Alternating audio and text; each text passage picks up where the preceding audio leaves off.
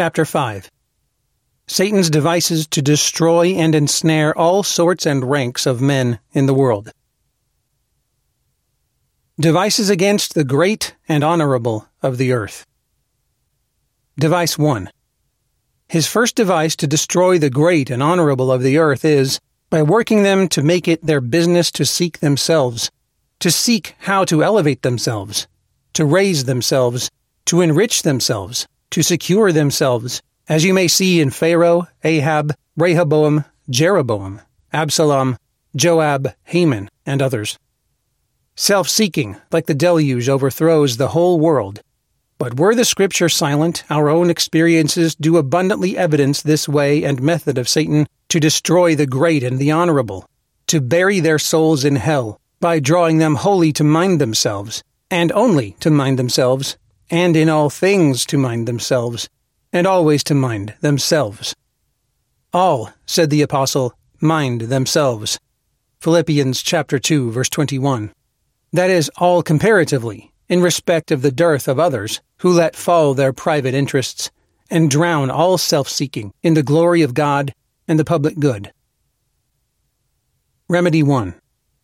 The first remedy against this device of Satan is solemnly to consider that self seeking is a sin which will put men upon a plethora of sins, upon sins not only against the law of God, the rules of the gospel, but which are against the very laws of nature, which are so much darkened by the fall of man. It puts the Pharisees upon opposing Christ, and Judas upon betraying Christ, and Pilate upon condemning Christ. It puts Gehazi upon lying, and Balaam upon cursing, and Saul and Absalom upon plotting David's ruin. It puts Pharaoh and Haman upon contriving ways to destroy those Jews whom God did purpose to save by his mighty arm. It puts men upon using wicked balances and the bag of deceitful weights. It puts men upon ways of oppression and selling the righteous for silver and the poor for a pair of shoes. Amos chapter 2 verse 6. I know not any sin in the world, but this sin of self-seeking will put men upon it, though it be their eternal loss. Self love is the root of the hatred of others. 2 Timothy chapter 3 verse 2. First, lovers of themselves, and then fierce, etc. The naturalists observe that those beasts which are most cruel to others are most loving to their own. Remedy 2. The second remedy against this device of Satan is seriously to consider that self seeking does exceedingly abase a man. It strips him of all his royalty and glory. It makes a man become a servant to the creature. Yes, often to the worst of creatures. Yes, a slave to slaves, as you may see in Judas, Demas, Balaam, and the scribes and Pharisees. Self seekers bow down to the creatures, as Gideon's many thousands bowed down to the waters. Self seeking will make a man say anything, do anything, and be anything to please the lusts of others, in order to get advantages upon others. Self seeking transforms a man into all shapes and forms. Now it makes a man appear as an angel of light, anon as an angel of darkness.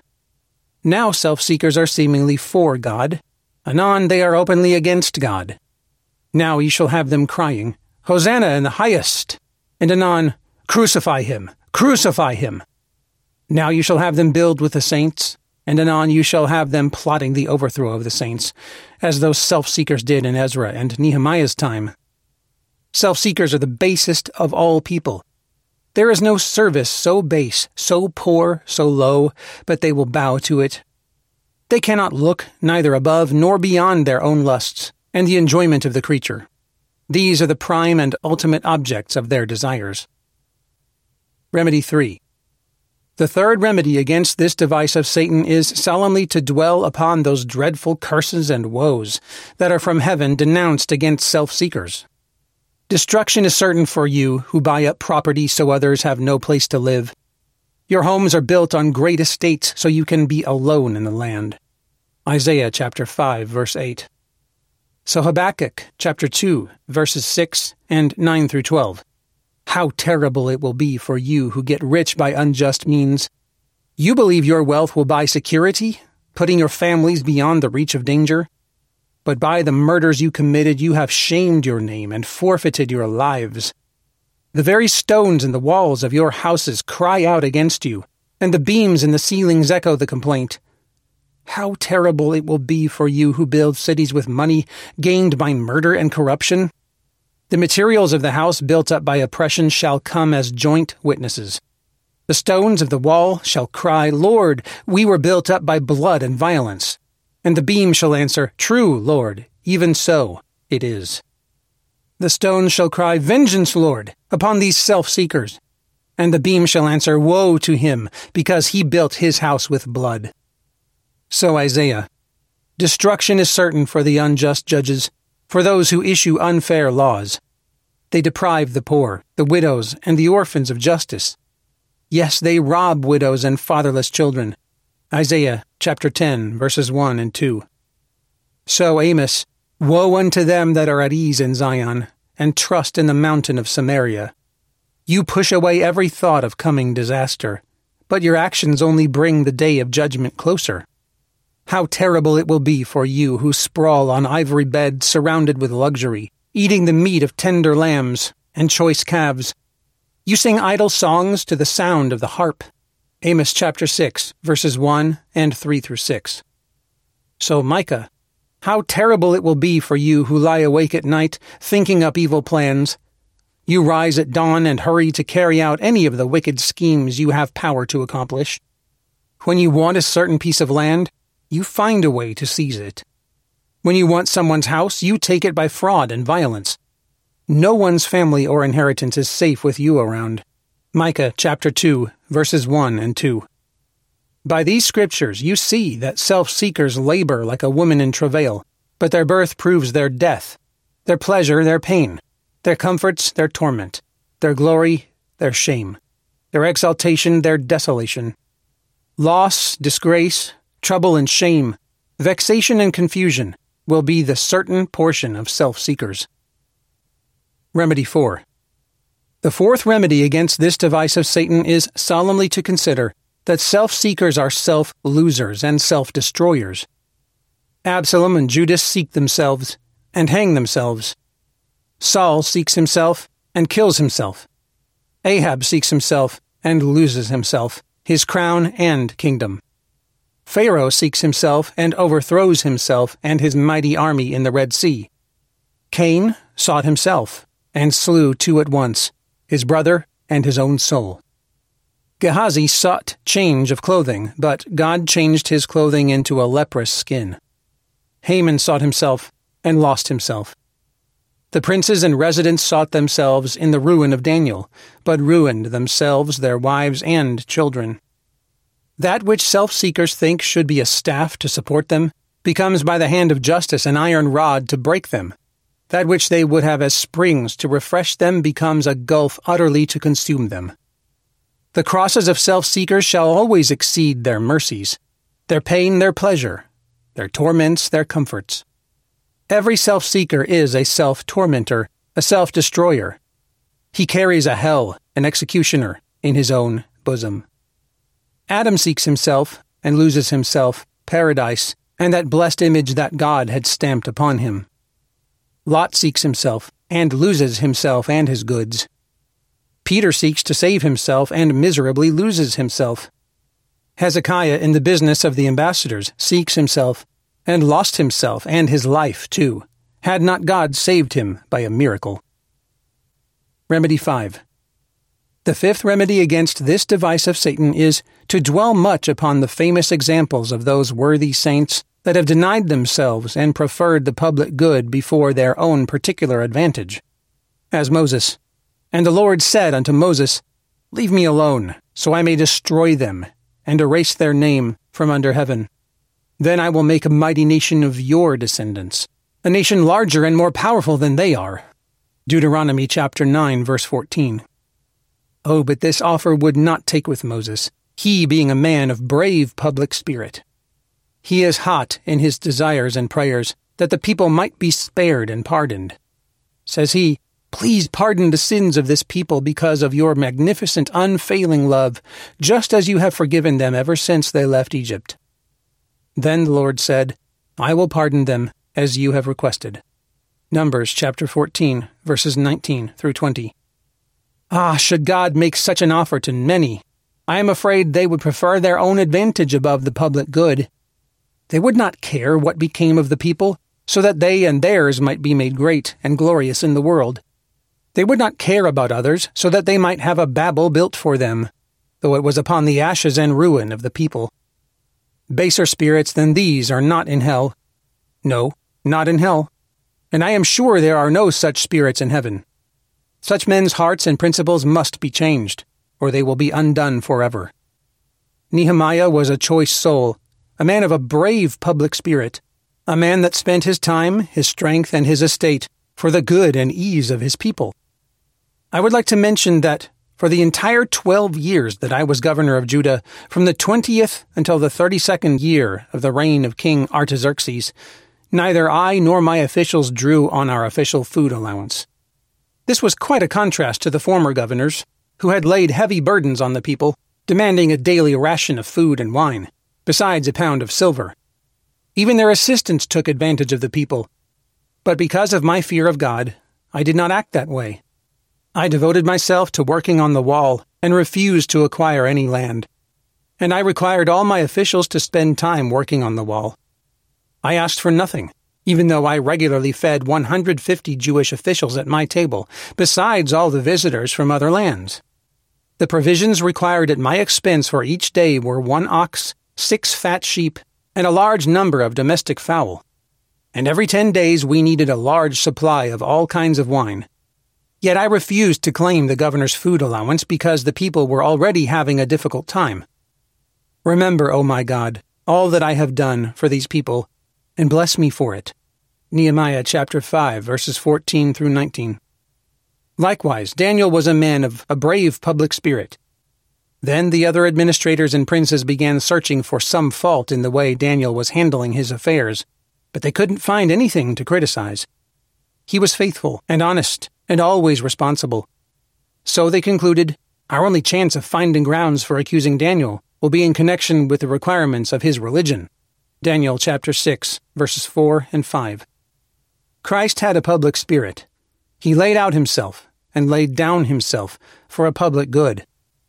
Oh, never leave looking and meditating upon these precious and sweet examples until your souls are quickened and raised up to act for the public good more than for your own particular advantage.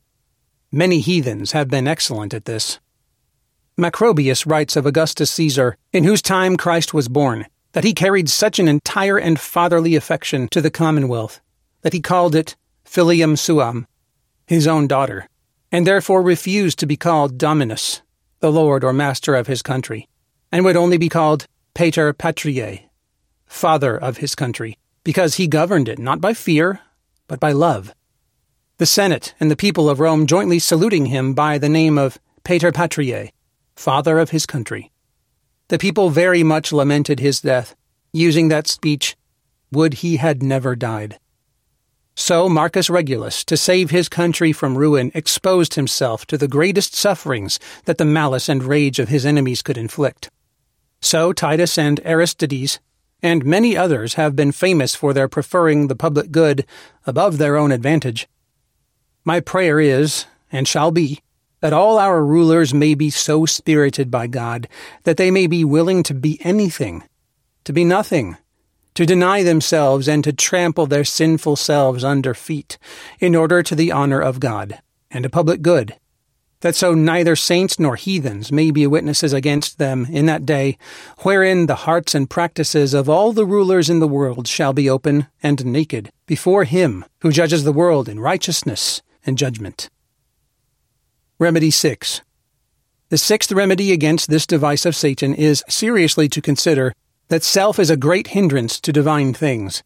Therefore, the prophets and apostles were usually carried out of themselves when they had the clearest, choicest, highest, and most glorious visions. Self seeking so blinds the soul that it cannot see a beauty in Christ, nor an excellency in holiness.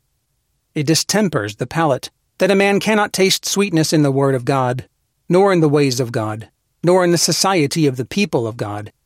It shuts the hand against all the soul enriching offers of Christ.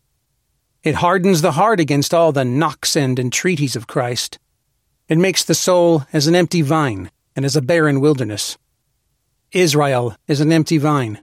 He brings forth fruit to himself. Hosea chapter 10 verse 1. There is nothing that speaks a man to be more empty and void of God, Christ, and grace than self-seeking. The Pharisees were great self-seekers and great undervaluers of Christ, His Word, and Spirit. There is not a greater hindrance to all the duties of piety than self-seeking. Oh, this is that which keeps many a soul from looking after God and the precious things of eternity. They cannot wait on God, nor act for God, nor abide in those ways wherein they might meet with God, by reason of self. Self seeking is that which puts many a man upon neglecting and slighting the things of his peace. Self seekers will neither go into heaven themselves nor allow others to enter that are ready to take the kingdom by violence, as you may see in the scribes and Pharisees. Oh, but a gracious spirit is acted quite other ways, as you may see in that sweet scripture, Canticles chapter 7 verse 13. At our gates are all manner of pleasant fruits, new and old, which I have laid up for you, O beloved. All the church has and is is only for him. Let others bear fruit to themselves, and lay up for themselves. Gracious spirits will work for Christ, and lay up for Christ. All the divine endeavors and productions of saints fall into God's bosom, and empty themselves into his lap. As Christ lays up his merits for them, his graces for them, his comforts for them, his crown for them. So they lay up all their fruits and all their loves, all their graces and all their experiences, and all their services, only for him who is the soul of their comforts, and the crown and top of all their royalty and glory. Self seekers with Esau prefer a bowl of pottage above their birthright, and with the men of Shechem esteem the bramble above the vine, the olive and the fig tree. Yes, they esteem empty things above a full Christ, and base things above a glorious Christ. The saint's motto is, For you, Lord, for you, not unto us, Lord. Device 2. By engaging them against the people of God, against those who are his jewels, his pleasant portion, the delight of his eye and the joy of his heart. Thus he drew Pharaoh to engage against the children of Israel, and that was his overthrow. So he engaged Haman against the Jews, and so brought him to hang upon that gallows that he had made for Mordecai. So he engaged those princes against Daniel, which was the utter ruin of them and their relations. So in Revelation chapter 20 verses 7 through 9, when the thousand years end, Satan will be let out of his prison. He will go out to deceive the nations from every corner of the earth, which are called Gog and Magog. He will gather them together for battle, a mighty host, as numberless as sand along the shore. And I saw them as they went up on the broad plain of the earth, and surrounded God's people and the beloved city. But fire from heaven came down on the attacking armies and consumed them. Remedy 1. The first remedy against this device of Satan is solemnly to consider that none have engaged against the saints but have been ruined by the God of saints. Divine justice has been too hard for all who have opposed and engaged against the saints, as is evident in Saul, Pharaoh, and Haman. He reproved kings for their sakes, saying, Touch not my anointed, and do my prophets no harm. Psalm 105:15. When men of Balaam's spirits and principles have been engaged against the saints, how has the angel of the Lord met them in the way and jostled their bones against the wall? How has he broke their backs and necks, and by his drawn sword cut them off in the prime of their days, and in the height of their sins? Ah, what a harvest has hell had in our days, of those who have engaged against the Lamb, and those who are called, chosen, and faithful, Ah, how has divine justice poured out their blood as water upon the ground? How has he laid their honor and glory in the dust, who in the pride and madness of their hearts said, as Pharaoh, We will pursue, we will overtake, we will divide the spoil. Our lusts shall be satisfied upon them. We will draw our sword, our hand shall destroy them. Exodus chapter 15, verse 9. In the things wherein they have spoken and done proudly, Justice has been above them. History abounds in many instances of this kind. Remedy 2. The second remedy against this device of Satan is to dwell some time every morning upon the following scriptures, wherein God has engaged himself to stand by his people and for his people, and to make them victorious over the greatest and wisest of their enemies. Associate yourselves, says the Lord by the prophet, O you people, and you shall be broken in pieces. And give ear, all you of far countries. Gird yourselves, and you shall be broken in pieces. Take counsel together, and it shall come to nothing. Speak the word, and it shall not stand. For God is with us. Fear not, you worm, Jacob, and you men of Israel. I will help you, says the Lord, and your Redeemer, the Holy One of Israel. Behold, I will make you a new sharp threshing instrument having teeth. You shall thresh in the mountains, and beat them small, and shall make the hills as chaff.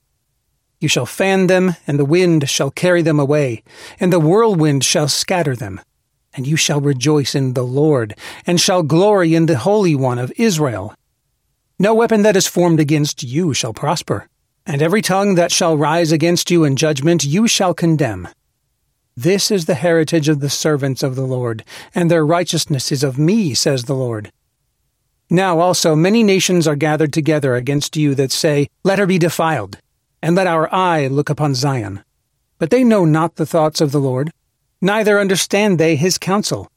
For he shall gather them as sheaves into the floor. Arise and thresh, O daughter of Zion.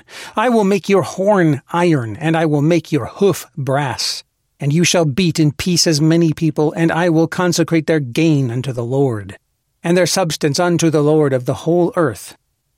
Behold, I will make Jerusalem a cup of trembling unto all the people round about, when they shall be in the siege, both against Judah and against Jerusalem. And in that day I will make Jerusalem a burdensome stone for all people, all that burden themselves with it shall be cut in pieces, though all the people of the earth be gathered together against it. Isaiah chapter 8, verse 9, chapter 41, verses 14 and 15, and chapter 54, verse 17. Micah chapter 4, verses 11 through 13. Zechariah chapter 12, verses 2 and 3. Remedy 3. The third remedy against this device of Satan is to consider that you cannot engage against the saints but you must engage against God Himself, by reason of that near and blessed union that is between God and them. You cannot be fighters against the saints, but you will be found in the casting up of the account to be fighters against God Himself. And what greater madness than for weakness itself to engage against an almighty strength? The near union that is between the Lord and believers is set forth by that near union that is between a husband and his wife.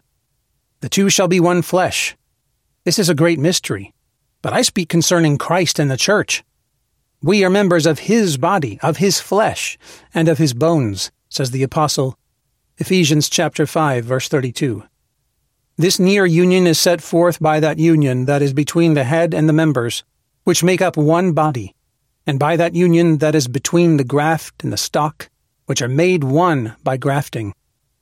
The union between the Lord and a believer is so near that you cannot strike a believer, but the Lord is sensible of it, and takes it as done to himself. Saul, Saul, why do you persecute me? Acts chapter 9, verse 4. And, in all their afflictions he was afflicted. Isaiah chapter 63, verse 9. Ah, souls, whoever engaged against God and prospered, Whoever took up the sword against him but perished by it. God can speak you to hell and nod you to hell at pleasure. It is your greatest concernment to lay down your weapons at his feet, and to kiss the Son, lest he be angry, and you perish in the midway. Psalm 2, verse 12. Remedy 4. The fourth remedy against this device of Satan is solemnly to consider that you are much engaged to the saints as instruments for the mercies that you do enjoy, and for the preventing and removing of many a judgment that otherwise might have been your ruin before this day. Were it not for the saints' sake, God would quickly make the heavens to be as brass, and the earth as iron. God would quickly strip you of your robes and glory, and set you upon the ash heap with Job. They are the props that bear the world from falling about your ears, and that keep the iron rod from breaking of your bones. Therefore he said that he would destroy them, had not Moses his chosen stood before him in the breach, to turn away his wrath, lest he should destroy them. Psalm 106, verse 23. Ah, had not the saints many a time cast themselves into the breach between God's wrath and you, you had been cut off from the land of the living, and had had your portion with those whose names are written in the dust. Many a nation, many a family is surrounded with blessings for the Joseph's sake, who live therein, and are preserved from many calamities and miseries for the Moseses, the Daniels, the Noahs, and the Job's sakes, who dwell among them.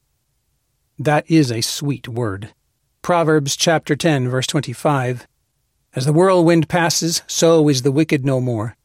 But the righteous is an everlasting foundation, or is the foundation of the world. The righteous is the foundation of the world, which but for their sakes would soon shatter and fall to ruin. So the psalmist, Psalm 75, verse 3 The earth and all the inhabitants thereof are dissolved. I bear up the pillars of it. Selah. He could have what he would of God, said one concerning Luther. Prayer is the gate of heaven, a key to let us into paradise. When the danger is over, the saint is forgotten, is a French proverb, and that which many saints in England have found by experience. The emperor, Marcus Antonius, being in Germany with his army, was enclosed in a dry country by his enemies who so stopped all the passages that he and his army were likely to perish for lack of water. The emperor's lieutenant, seeing him so distressed, told him that he had heard that the Christians could obtain anything of their God by their prayers, whereupon the emperor, having a legion of Christians in his army, desired them to pray to their God for his and the army's delivery out of that danger, which they presently did. And presently a great thunder fell among the enemies, and abundance of water upon the Romans, whereby their thirst was quenched, and the enemies overthrown without any fight. Mary, Queen of Scots, was accustomed to say that she feared Knox's prayers more than an army of ten thousand men. I shall close up this last remedy with those sweet words of the psalmist God is well known in Judah. His name is great in Israel. Jerusalem is where he lives. Mount Zion is his home. There he breaks the arrows of the enemy the shields and swords and weapons of his foes. Psalm 76, verses 1 through 3. Device against the learned and the wise. Secondly, Satan has his devices to ensnare and destroy the learned and the wise, and that sometimes by working them to pride themselves in their parts and abilities, and sometimes by drawing them to rest upon their parts and abilities, and sometimes by causing them to make light and slight of those who lack their parts and abilities, though they excel them in grace and holiness, and sometimes by drawing them to engage their parts and abilities in those ways and things that make against the honor of Christ, the joy of the Spirit, the advancement of the gospel, and the liberty of the saints. The truth of this you may see in the learned scribes and Pharisees. Remedy 1. The first remedy against this device of Satan is seriously to consider that you have nothing but what you have received, Christ being as well the fountain of common gifts as of saving grace. What have you, says the apostle, that you have not received? And if you have received it, why do you boast as though you had not received it? 1 Corinthians chapter 4 verse 7. Whatever you are, you owe to him who made you, and whatever you have, you owe to him who redeemed you Bernard. There are those who would hammer out their own happiness, like the spider climbing up by the thread of her own weaving. Of all the parts and abilities that are in you, you may as well say as the young man did of the axe, Alas, master, it was but borrowed. 2 Kings chapter 6 verse 5. Alas, Lord, all I have is but borrowed from that fountain that fills all the vessels in heaven and on earth. My gifts are not so much mine as yours. Of your own have we offered unto you, said that princely prophet. 1 Chronicles chapter 29 verse 14. Remedy 2. The second remedy against this device of Satan is solemnly to consider that men's learning and trusting to their own wits, parts, and abilities have been their utter overthrow and ruin. As you may see in Ahithophel, and those princes that engaged against Daniel, and in the scribes and Pharisees. God loves to confute men in their confidences. He who stands upon his parts and abilities does but stand upon a quicksand that will certainly fail him. There is nothing in the world which provokes God more to withdraw from the soul than this. And how can the soul stand when his strength is departed from him? Everything which a man leans upon will be a dart that will certainly pierce his heart through and through. Ah, how many in these days have lost their estates, their friends, their lives, their souls, by leaning upon their admired parts and abilities? The saints are described by their leaning upon their beloved, the Lord Jesus. He who leans only upon the bosom of Christ lives the highest, choicest, safest, and sweetest life. Miseries always lie at that man's door that leans upon anything below the precious bosom of Christ. Such a man is most in danger, and this is none of his least plagues, that he thinks himself secure. It is the greatest wisdom in the world to take the wise man's counsel. Trust in the Lord with all your heart, and lean not to your own understanding. Proverbs chapter 3 verse 5. Remedy 3. The third remedy against this device of Satan is to consider that you do not transcend others more in parts and abilities than they do you in grace and holiness. There may be, and often is, great parts and abilities where there is but little grace. Yes, no grace. And there may be, and often is, a great deal of grace where there is but weak parts and abilities. You may be higher than others in gifts of knowledge, utterance, and learning and those very souls may be higher than you in their communion with God, in their delighting in God, in their dependence upon God, in their affections to God, and in their humble, holy, and unblameable walking before God. Is it folly and madness in a man to make light and slight of another because he is not so rich in lead or iron as he, when he has a thousand, thousand times richer in silver and gold, in jewels and in pearls than he? And is it not madness and folly, with a witness, in those who have greater parts and abilities than others, to slight them upon that account, when that those very people that they make light and slight of have a thousand times more grace than they? And yet, ah, how does this evil spirit prevail in the world? Judas and the scribes and Pharisees had great parts, but no grace. The disciples had grace, but weak parts. It was the sad complaint of Augustine in his time. The unlearned, says he, rise up and take heaven by violence, and we, with all our learning, are thrust down to hell. It is sad to see how many of the rabbis of these times do make an idol of their parts and abilities, and with what an eye of pride, scorn, and contempt do they look upon those who lack their parts, and who do not worship the idol that they have set up in their own hearts. Paul, who was the great doctor of the Gentiles, did wonderfully transcend in all parts and abilities the doctors and rabbis of our times. And yet, ah, how humbly, how tenderly, how sweetly does he carry himself towards the lowest and the weakest. To the weak I became as weak, that I might win the weak. I am made all things to all men, that I might by all means save some. 1 Corinthians chapter 9, verse 22. Who is weak, and I am not weak? Who is offended, and I burn not? Wherefore, if food causes my brother to stumble, I will eat no flesh while the world stands, lest I make my brother to offend. 1 Corinthians chapter 8, verse 13. But ah, how little of this sweet spirit is to be found in the doctors of our age, who look sourly and speak bitterly against those who do not see as they see, nor cannot speak as they speak. Sirs, the Spirit of the Lord, even in despised saints, will be too hard for you, and his appearance in them, in these latter days, will be so full of spiritual beauty and glory, as that they will darken that which you are too apt to count and call your glory. The Spirit of the Lord will not allow his choicest jewel, grace, to be always buried under the straw and stubble of parts and gifts. Remedy 4. The fourth remedy against this device of Satan is to consider that there is no such way for men to have their gifts and parts blasted and withered, as to pride themselves in them, as to rest upon them, as to make light and slight of those who lack them. as to engage them against those people, ways, and things that Jesus Christ has set his heart upon. Ah, oh, how has God blasted and withered the parts and abilities of many among us that have once been famous shining lights? How is their sun darkened, and their glory clouded? How is the sword of the Lord upon their arm, and upon their right eye? How is their arm clean dried up, and their right eye utterly darkened? As the prophet speaks, Zechariah chapter 11 verse 17. This is matter of humiliation and lamentation. Many precious discerning saints see this, and in secret mourn for it.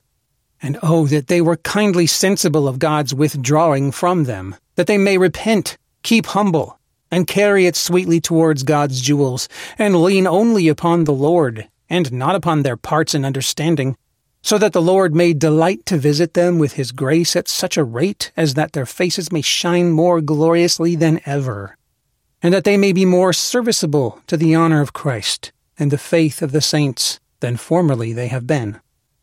Becanus says that the tree of knowledge bears many leaves and little fruit. Ah, that it were not so with many in these days. Device against the saints. Thirdly, Satan has his devices to destroy the saints.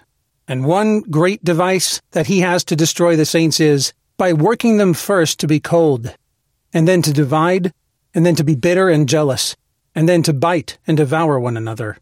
Galatians chapter 5 verse 15. Our own woeful experience is too great a proof of this. The Israelites in Egypt did not more vex one another than Christians in these days have done which occasioned a deadly consumption to fall upon some. If we knock, we break. Dissolution is the daughter of dissension. Remedy 1. The first remedy against this device of Satan is to dwell more upon one another's graces than upon one another's weaknesses and infirmities. It is sad to consider that saints should have many eyes to behold one another's infirmities, and not one eye to see each other's graces that they should use spectacles to behold one another's weaknesses, rather than looking glasses to behold one another's graces. Flavius Vespasian, the emperor, was more ready to conceal the vices of his friends than their virtues. Can you think seriously of this, Christians, that a heathen should excel you and not blush? Erasmus tells of one who collected all the lame and defective verses in Homer's works, but passed over all that was excellent. Ah, this is the practice of many professors, that they are careful and skilful to collect all the weaknesses of others, and to pass over all those things which are excellent in them. The Corinthians did eye more the incestuous person's sin than his sorrow, which was likely to have drowned him in sorrow. Tell me, saints, is it not a more sweet, comfortable, and delightful thing to look more upon one another's graces than upon one another's infirmities? Tell me what pleasure, what delight, what comfort is there in looking upon the enemies, the wounds, the sores, the sickness, the diseases, the nakedness of our friends? Now, sin, you know, is the soul's enemy, the soul's wound, the soul's sores, the soul's sickness, the soul's disease, the soul's nakedness. And ah, what a heart has that man who loves thus to look! Grace is the choicest flower in all a Christian's garden. It is the richest jewel in all his crown. It is his princely robes. It is the top of royalty, and therefore must needs be the most pleasing, sweet, and delightful object for a gracious eye to be fixed upon. Sin is darkness, grace is light. Sin is hell, grace is heaven. And what madness is it to look more at darkness than at light, more at hell than at heaven? Not race of place, but grace truly sets forth a man. Tell me, saints, does not God look more upon his people's graces than upon their weaknesses? Surely he does. He looks more at David's and Asaph's uprightness than upon their infirmities, though they were great and many. He eyes more Job's patience than his passion. Remember the patience of Job, not a word of his impatience. James chapter 5 verse 11. He who drew Alexander while he had a scar upon his face drew him with his finger upon the scar. God puts his fingers upon his people's scars, that no blemish may appear. Ah, saints, that you would make it the top of your glory in this, to be like your heavenly Father. By so doing, much sin would be prevented, the designs of wicked men frustrated, Satan outwitted, many wounds healed, many sad hearts cheered, and God more abundantly honored. Sin is Satan's work, grace is God's work. And is it not most fit that the child should eye most and mind most his father's work? Remedy 2.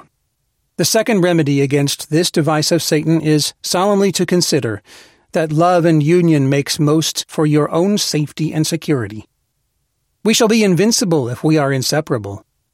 The world may frown upon you and plot against you, but they cannot hurt you. Unity is the best bond of safety in every church and commonwealth. There was a temple of concord among the heathens, and shall it not be found among Christians that are temples of the Holy Spirit? And this did in that Scythian king in Plutarch's book represent lively to his eighty sons, when, being ready to die, he commanded a bundle of arrows fast bound together to be given to his sons to break. They all tried to break them, but being bound fast together, they could not. Then he caused the band to be cut, and then they broke them with ease. He applied it thus My sons, so long as you keep together, you will be invincible. But if the band of union be broke between you, you will easily be broken in pieces. Pancirollus says that the most precious pearl among the Romans was called unio, union. Pliny writes of a stone in the island of Scirus, that if it be whole, Though a large and heavy one, it swims above water, but being broken, it sinks. No doubt a volcanic, porous product. So long as saints keep whole, nothing shall sink them, but if they break, they are in danger of sinking and drowning. Remedy 3. The third remedy against this device of Satan is to dwell upon those commands of God which require you to love one another. Oh, when your hearts begin to rise against each other, charge the commands of God upon your hearts, and say to your souls, Oh, our souls, has not the eternal God commanded you to love those who love the Lord? And is it not life to obey, and death to rebel? Therefore look that you fulfill the commands of the Lord, for his commands are not like those who are easily reversed, but they are like those of the Medes, which cannot be changed. Oh, be much in pondering upon these commands of God. A new commandment I give unto you, that you love one another, as I have loved you, that you also love one another. John chapter 13, verse 34. It is called a new commandment because it is renewed in the gospel and set home by Christ's example, and because it is rare, choice, special, and remarkable above all others. This is my commandment that you love one another as I have loved you. These things I command you, that you love one another. Owe no man anything, but love one another, for he who loves another has fulfilled the law. Let brotherly love continue. Love one another, for love is of God, and everyone who loves is born of God, and knows God. See that you love one another with a pure heart fervently. Finally, be all of one mind having compassion one for another. Love as brethren, be pitiful, be courteous, for this is the message that you heard from the beginning, that we should love one another. And this is his commandment, that we should believe on the name of his Son, Jesus Christ, and love one another, as he gave us commandment. Beloved, if God so loved us, we ought also to love one another. Oh, dwell much upon these precious commands, that your love may be inflamed one to another. John chapter 15 verse 12 and verse 17. Romans chapter 13 verse 8. Hebrews chapter 13 verse 1. 1 John chapter 4 verse 7. 1 Peter chapter 1 verse 22 and chapter 3 verse 8. 1 John chapter 3 verse 11 and verse 23 and chapter 4 verse 11. In the primitive times, it was much taken notice of by the heathens that in the depth of misery, when fathers and mothers forsook their children, Christians, otherwise strangers, stuck one to another, whose love of religion proved firmer than that of nature. Ah, that there were more of that spirit among the saints in these days. The world was once destroyed with water for the heat of lusts, and it is thought it will be again destroyed with fire for the coldness of love. Remedy 4. The fourth remedy against this device of Satan is to dwell more upon these choice and sweet things wherein you agree than upon those things wherein you differ. Ah, did you but thus? How would sinful arguments be abated, and your love raised, and your spirit sweetened one to another? You agree in most things. You differ but in a few. You agree in the greatest and weightiest things, as concerning God, Christ, the Spirit, and the Scripture. You differ only in those points that have been long disputable among men of greatest piety and parts. You agree to own the Scripture, to hold to Christ the head, and to walk according to the law of the new creature. Shall Herod and Pilate agree? Shall Turks and pagans agree? Shall bears and lions, tigers and wolves, yes, shall a legion of devils agree in one body? And shall not saints agree, who differ only in such things as have least of the heart of God in them, and that shall never hinder your meeting in heaven? What a sad thing was it that a heathen should say, No beasts are so mischievous to men as Christians are one to another. Remedy 5. The fifth remedy against this device of Satan is solemnly to consider that God delights to be styled the God of peace, and Christ to be styled the Prince of Peace and King of peace, and the Spirit is a spirit of peace. The fruit of the Spirit is love, joy, peace. Galatians chapter 5 verse 22. Oh, why then should not the saints be children of peace? Certainly men of froward, unquiet, fiery spirits cannot have that sweet evidence of their interest in the God of peace, and in the Prince of Peace, and in the Spirit of peace, as those precious souls have who follow after the things that make for love and peace. The very name of peace is sweet and comfortable, the fruit and effect thereof pleasant and profitable, more to be desired than innumerable triumphs. Peace is a blessing which ushers in a multitude of other blessings. Where peace is, there is Christ, because Christ is peace. The ancients were accustomed to paint peace in the form of a woman with a horn of plenty in her hand. The Grecians had the statue of peace, with Pluto, the god of riches, in her arms. Ah, peace and love among the saints is that which will secure them and their mercies at home. Yes, it will multiply their mercies. It will engage the God of mercy to crown them with the choicest mercies, and it is that that will render them most zealous, men invincible, and successful abroad. Love and peace among the saints is that which puts the counsels of their enemies to a standstill and renders all their enterprises abortive. It is that which does most weaken their hands, wound their hopes, and kill their hearts. Remedy 6. The sixth remedy against this device of Satan is to make more care and conscience of keeping up your peace with God. Ah, Christians, I am afraid that your remissness herein is that which has occasioned much of that sourness, bitterness, and divisions that be among you. There is no fear of knowing too much, but there is much fear in practicing too little. Ah, you have not, as you should, kept up your peace with God, and therefore it is that you do so dreadfully break the peace among yourselves. The Lord has promised that when a man's ways please him, he will make his enemies to be at peace with him. Proverbs chapter 16 verse 7. Ah, how much more then would God make the children of peace to keep the peace among themselves? if their ways do but please him. All creatures are at his beck and check. Laban followed Jacob with one troop. Esau met him with another, both with hostile intentions. But Jacob's ways pleasing the Lord, God by his mighty power so works that Laban leaves him with a kiss, and Esau met him with a kiss. He has a promise from one, tears from another, peace with both. If we make it our business to keep up our league with God, God will make it His work and His glory to maintain our peace with men. But if men make light of keeping up their peace with God, it is just with God to leave them to a spirit of pride, envy, passion, contention, division, and confusion, to leave them to bite and devour one another, until they are consumed one by another. Pharnaces sent a crown to Caesar at the same time he rebelled against him. But he returned the crown and this message back Let him return to his obedience first. There is no sound peace to be had with God or man, but in a way of obedience. Remedy 7. The seventh remedy against this device of Satan is to dwell much upon that near relation and union that is between you.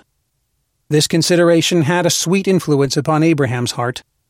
And Abraham said unto Lot, Let there be no strife, I pray you, between me and you, and between my herdsmen and your herdsmen, for we are brethren. Genesis chapter 13, verse 8. The Hebrew signifies, Oh, let there be no bitterness between us, for we are brethren. That is a sweet word in the psalmist. Behold, how good and how pleasant it is for brethren to live together in unity.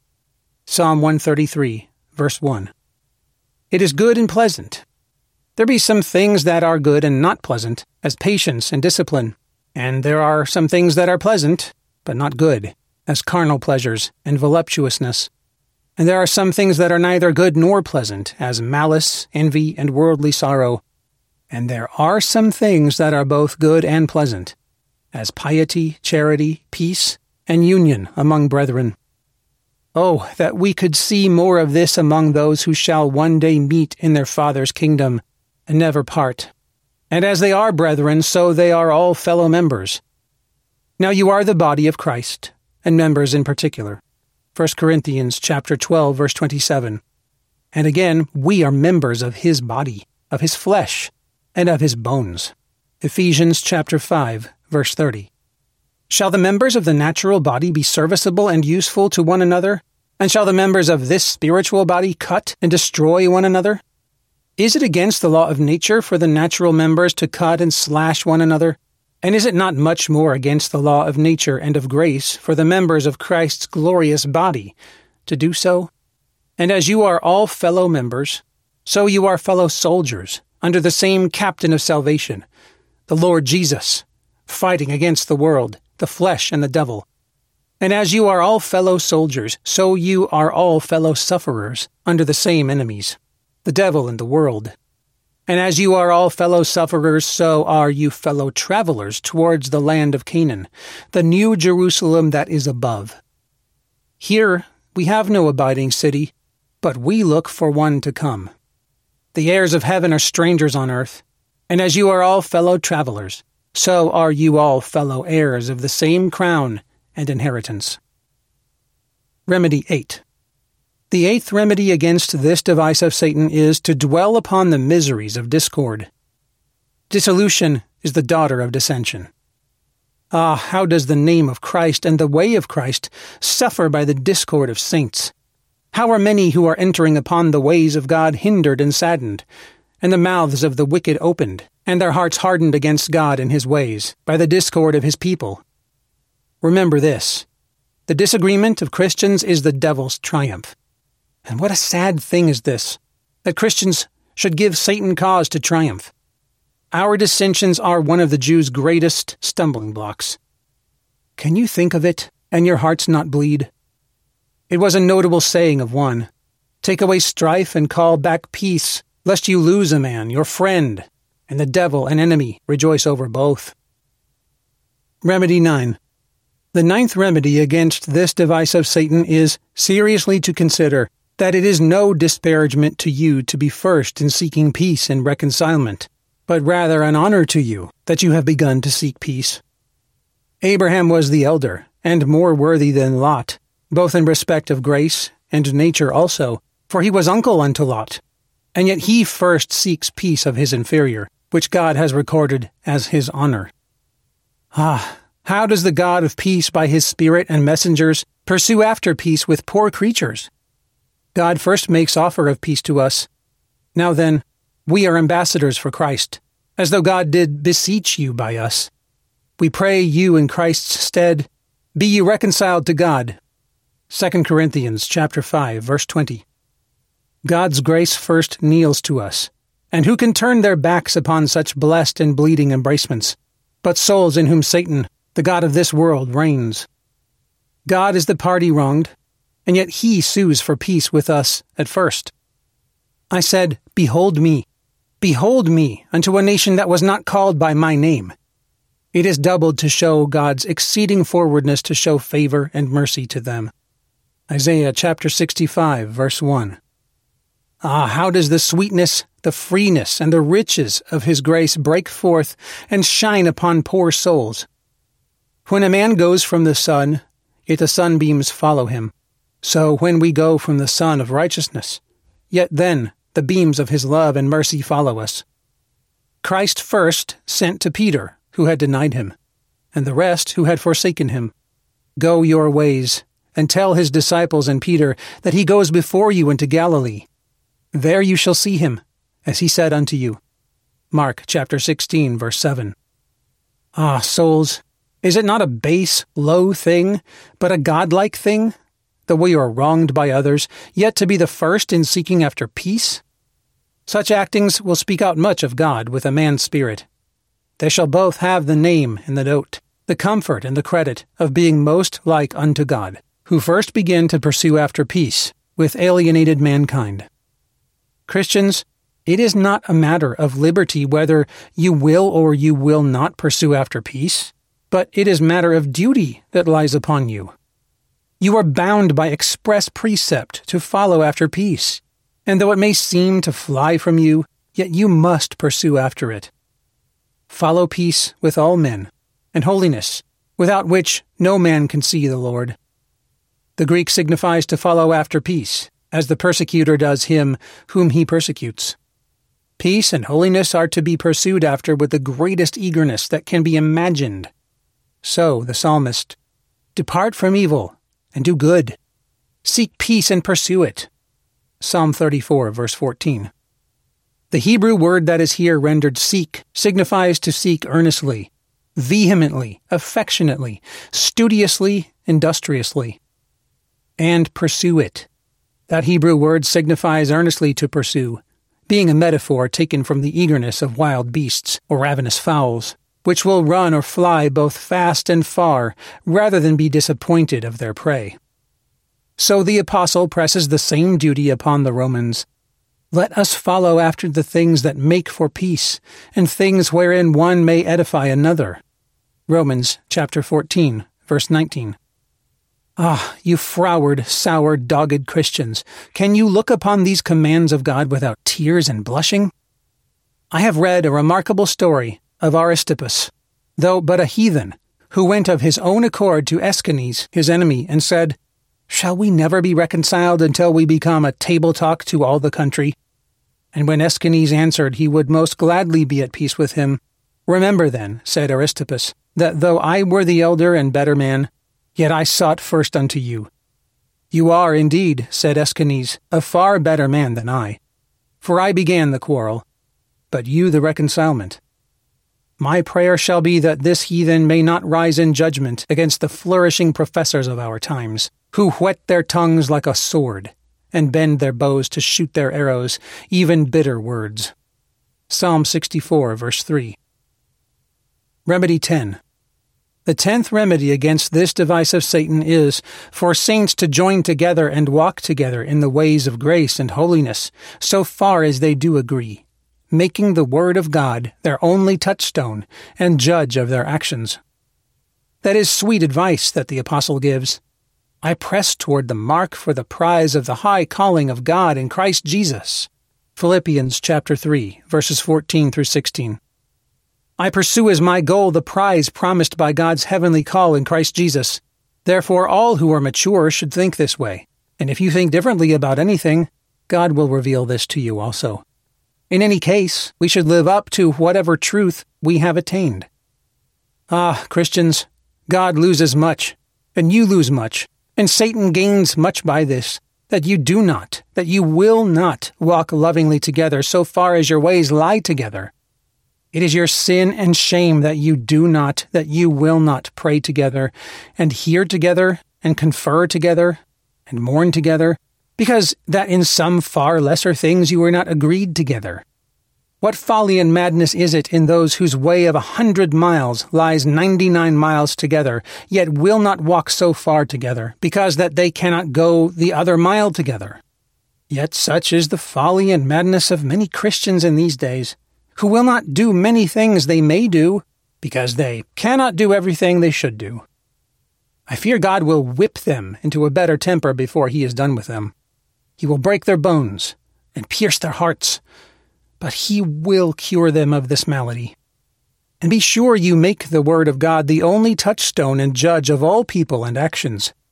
To the law and to the testimony, if they speak not according to this word, it is because there is no light in them. Isaiah chapter 8, verse 20. It is best and safest to make that to be the judge of all men and things now, that all shall be judged by in the latter day. The word, says Christ, that I have spoken, the same shall judge him in the last day.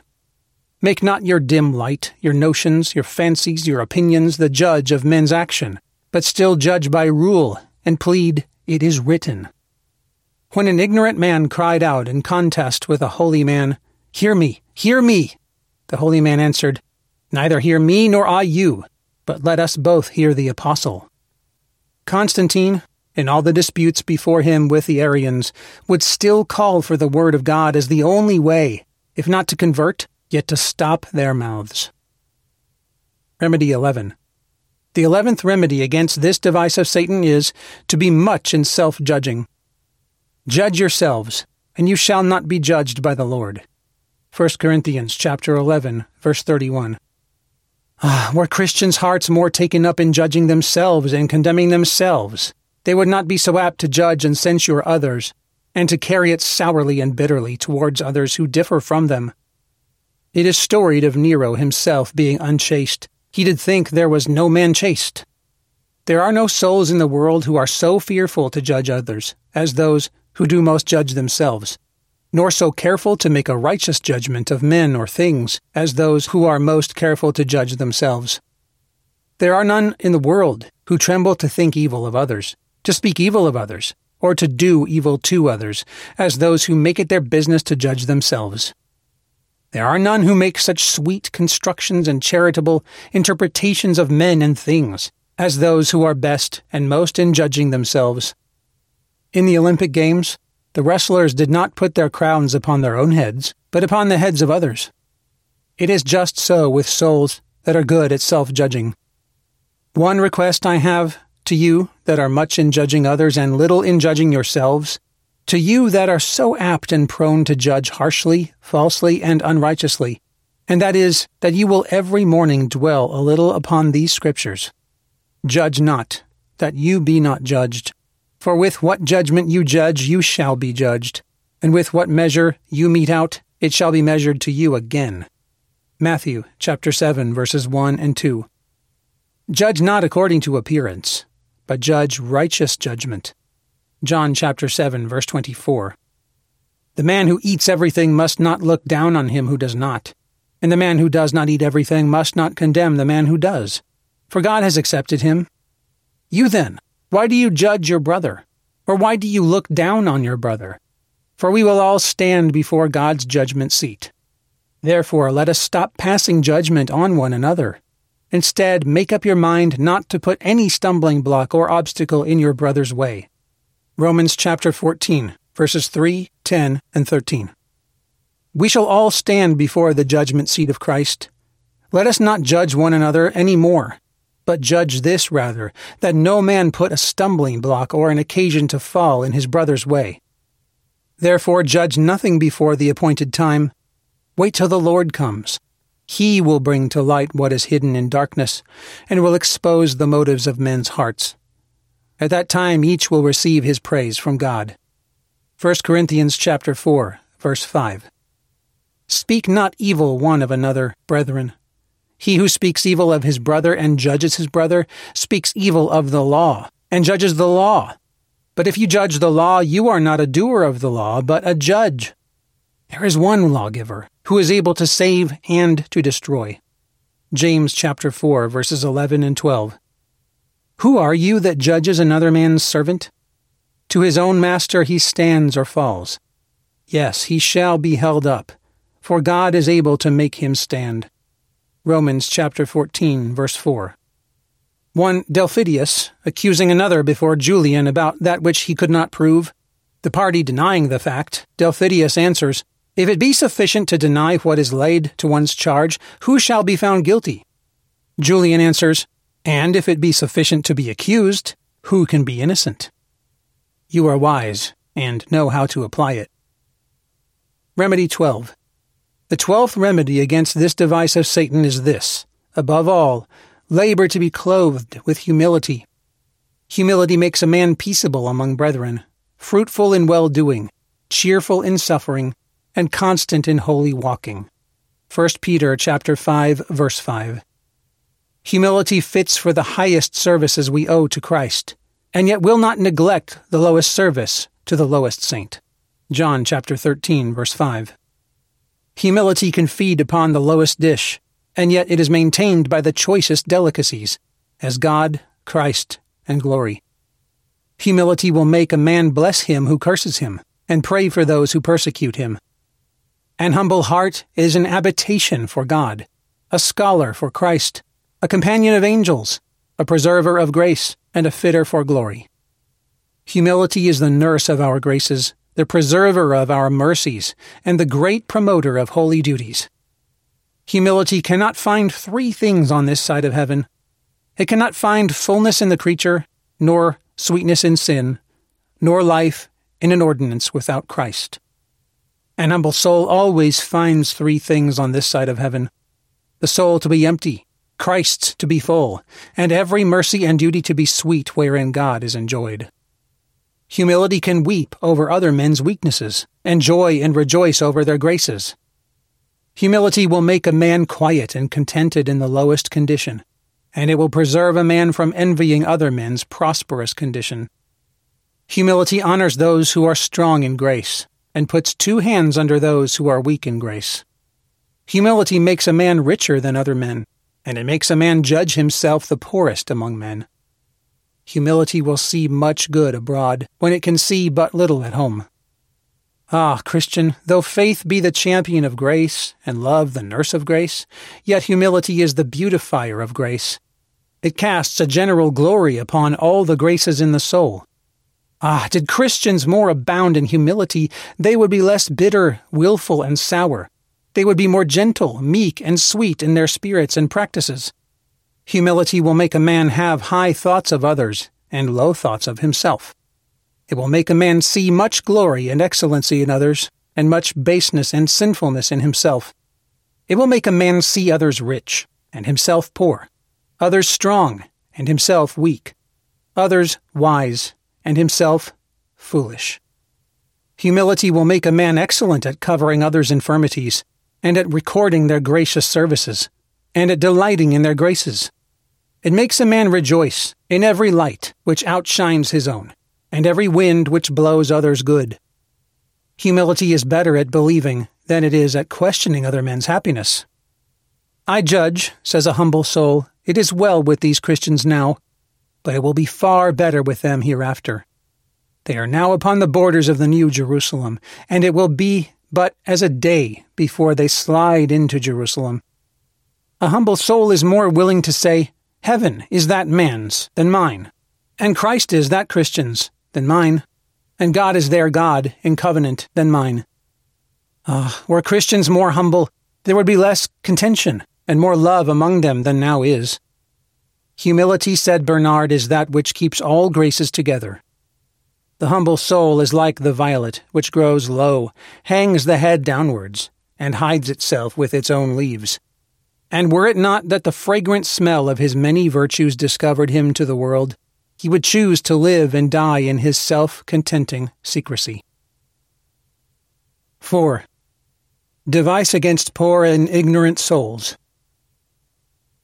Fourthly, as Satan has his device to destroy gracious souls, so he has his devices to destroy poor, ignorant souls, and that sometimes, by drawing them to esteem ignorance, and to neglect, slight, and despise the means of knowledge. Ignorance is the mother of mistake, the cause of trouble, error, and of terror. It is the highway to hell, and it makes a man both a prisoner and a slave to the devil at once. Ignorance unmans a man. It makes a man a beast.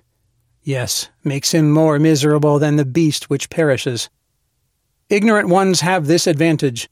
They have a cooler hell. There are none so easily nor so frequently captured in Satan's snares as ignorant souls. They are easily drawn to dance with the devil all day and to dream of supping with Christ at night. My people are destroyed for lack of knowledge. Hosea chapter 4 verse 6. You are in error because you do not know the scriptures or the power of God. Matthew chapter 22 verse 29. Remedy 1. The first remedy against this device of Satan is seriously to consider that an ignorant heart is an evil heart. Without knowledge the mind is not good. Proverbs chapter 19 verse 2. As an ignorant heart is a naughty heart, it is a heart in the dark, and no good can come into a dark heart, but it must pass through the understanding. And if the eye be dark, all the body is dark. Matthew chapter 6 verse 22. A leprous head and a leprous heart are inseparable companions. Ignorant hearts are so evil that they let fly on all hands, and spare not to spit their venom in the very face of God, as Pharaoh did when thick darkness was upon him. Remedy 2. The second remedy against this device of Satan is to consider that ignorance is the deformity of the soul. As blindness is the deformity of the face, so is ignorance the deformity of the soul. As the lack of fleshly eyes spoils the beauty of the face, so the lack of spiritual eyes spoils the beauty of the soul. A man without knowledge is as a workman without his hands, as a painter without his eyes, as a traveler without his legs, or as a ship without sails, or a bird without wings, or like a body without a soul. Remedy 3. The third remedy against this device of Satan is solemnly to consider that ignorance makes men the objects of God's hatred and wrath. It is a people who err in their hearts and have not known my ways. Therefore I swear in my wrath they should never enter into my rest. Hebrews chapter 3 verses 10 and 11. My people are a people of no understanding. Therefore he who made them will have no mercy on them. Isaiah chapter 27, verse 11. Christ has said that he will come in flaming fire to render vengeance on them that know not God. 2 Thessalonians chapter 1, verse 8. Ignorance will end in vengeance. When you see a poor blind man here, you do not loathe him nor hate him, but you pity him. Oh, but soul blindness makes you abominable in the sight of God. God has sworn that ignorant people shall never come into heaven. Heaven itself would be a hell to ignorant souls. They must needs err that know not God's ways. Yet cannot they wander so wide as to miss of hell. My people are destroyed for want of knowledge. Because you have rejected knowledge, I will reject you. Hosea chapter 4, verse 6. Chilo, one of the seven sages, being asked what God had done, answered, He exalted humble men and suppressed proud, ignorant fools. The Catholic Church says that ignorance is the mother of devotion, but the Scripture says it is the mother of destruction. Remedy 4. The fourth remedy against this device of Satan is to consider that ignorance is a sin that leads to all sins. All sins are seminally in ignorance. You do err, not knowing the Scriptures. Matthew chapter 22 verse 29. It puts men upon hating and persecuting the saints. They will put you out of the synagogue. In fact, a time is coming when anyone who kills you will think he is offering a service to God. They will do such things because they have not known the Father or me. John chapter 16 verses 2 and 3. Paul thanks his ignorance for all his cruelties to Christians. I was a blasphemer and a persecutor and injurious, but I obtained mercy because I did it ignorantly. 1 Timothy chapter 1 verse 13. It seems right to note that the apostle does not allege his ignorance, for which he was responsible, as the ground of the mercy shown him, but only as the source and explanation of his sin and violence.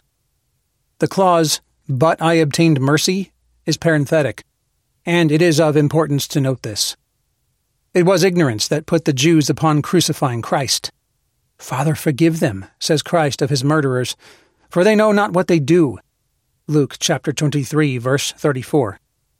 For if the princes of this world had known, they would not have crucified the Lord of glory. 1 Corinthians chapter 2 verse 8.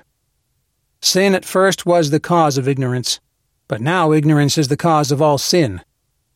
Swearing and lying and killing and stealing and whoring around, says the prophet, because there is no knowledge of God in the land. There are none so frequent and so impudent in the ways of sin as ignorant souls. They care not, nor mind not what they do, nor what they say against God, Christ, heaven, holiness, and their own souls. Our tongues are our own. Who shall control us? They are corrupt and speak wickedly concerning oppression. They speak loftily. They set their mouths against the heavens, and their tongue walks through the earth. Have all the workers of iniquity no knowledge, who eat up my people as they eat bread, and call not upon the Lord? Therefore pride is their necklace, and violence covers them like a garment. Their eyes bulge out from fatness. The imaginations of their hearts run wild. They mock, and they speak maliciously. They arrogantly threaten oppression. They set their mouths against heaven, and their tongues strut across the earth. They say, How can God know? Does the Most High know everything? Look at them, the wicked. Psalm 73, verses 6 through 12. Aristotle makes ignorance the mother of all the misrule in the world. They did like Oedipus, who killed his father Laius, king of Thebes, and thought he killed his enemy.